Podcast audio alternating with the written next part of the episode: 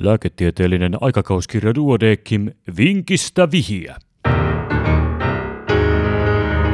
Numero 11 vuonna 2019. Mikä pienensi syöpäpotilaan kaliumarvot ja turvotti jalat?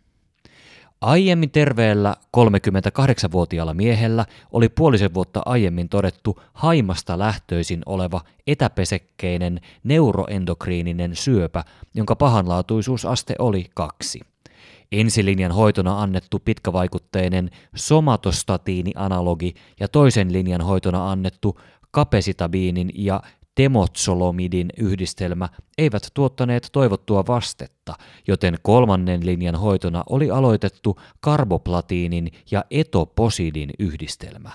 Pian sen aloittamisen jälkeen veren kaaliumpitoisuus alkoi pienentyä huolimatta kaaliumkloridiannoksen suurentamisesta. Kun kaaliumkloridiannos oli 5 grammaa vuorokaudessa, veren kaaliumpitoisuus oli vain 2,5 millimoolia litrassa. Potilas ohjattiin päivystyksellisiin jatkotutkimuksiin asuinpaikkansa mukaiseen sairaalaan, jossa havaittiin myös alarajaturvotus.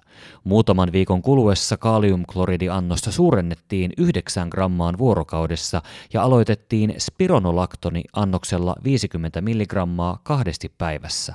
Tällä hoidolla kaaliumpitoisuus pysyi viitealueen alarajalla. Mitkä jatkotoimet johtivat diagnoosiin?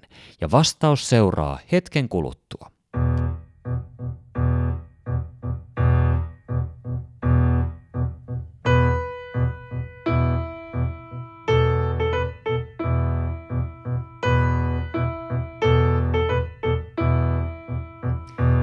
Vinkistä vihja, ratkaisu. Hiukan potilaan veriarvoista. Potilaan serumin kortisolipitoisuus oli huomattavasti yli viitearvon kuin myös vuorokausivirtsan vapaan kortisolin määrä sekä plasman kortikotropiinin eli ACTH pitoisuus. Lisäksi veren HbA1c-pitoisuus oli yli viitearvon. Tämä kaikki sopi ektooppiseen kortikotropiini-oireyhtymään, jonka aiheutti potilaan haimalähtöinen etäpesekkeinen neuroendokriininen syöpä. Tarkemmassa kliinisessä statuksessa havaittiin runsaiden alaraajaturvotusten lisäksi huonontunut glukoositasapaino, tavallista ruskeampi ihon väri, kohonnut verenpaine ja myöhemmin osteoporoosi. Paino oli lisääntynyt 6 kilogrammaa. Lisämunuaiskuoren glukokortikoidisynteesin hillitsemiseksi aloitettiin metyraponi sekä spironolaktoni ja kaliumkloridihoitoa jatkettiin. Koska tilanne jatkui hankalana, metyraponiannosta suurennettiin.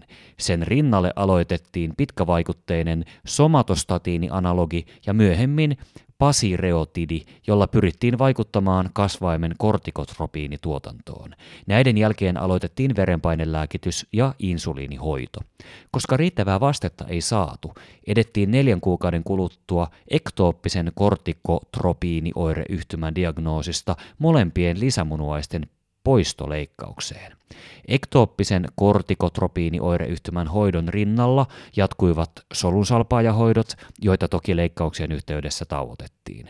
Leikkauksen jälkeen syöpää jarruttavaa lääkehoitoa on jatkettu.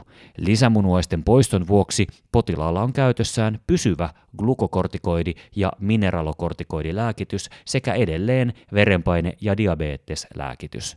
Nykyvointi on hyvä.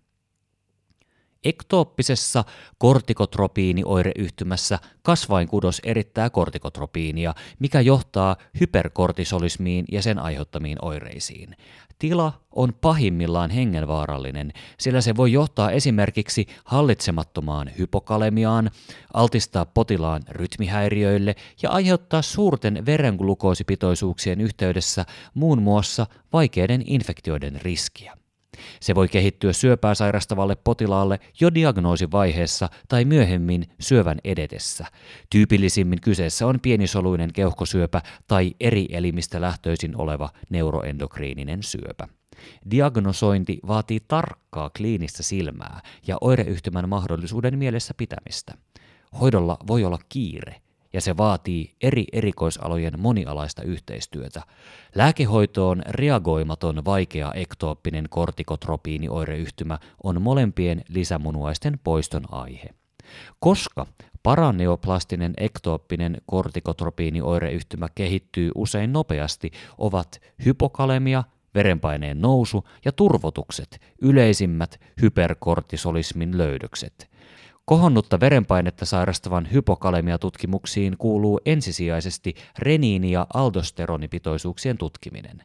Potilaamme tapauksessa edettiin vahvan kliinisen epäilyn perusteella suoraan hyperkortisolismitutkimuksiin. Vaikean hyperkortisolismin merkkinä plasman kortisolipitoisuus oli selvästi suurentunut. Tavanomaisina seulontakokeina käytetään 1 mg deksametasonikoetta – vuorokausivirtsan kortisolipitoisuuden mittausta tai kello 23 mitattua syljen kortisolipitoisuutta.